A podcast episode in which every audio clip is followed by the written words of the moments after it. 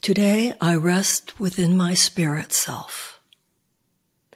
The ego mind would lead me astray to arrogant attitudes and puffed up airs. In fact, it is my spirit self, my humble self, that makes me shine and calls forth my good.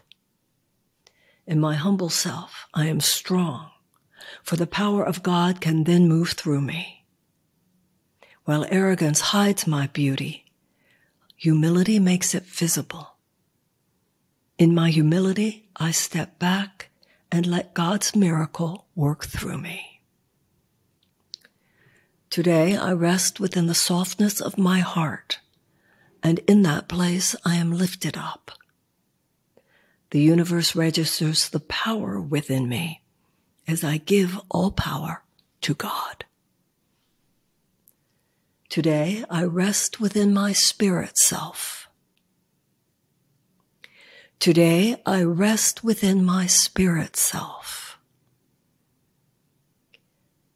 Today, I rest within my spirit self.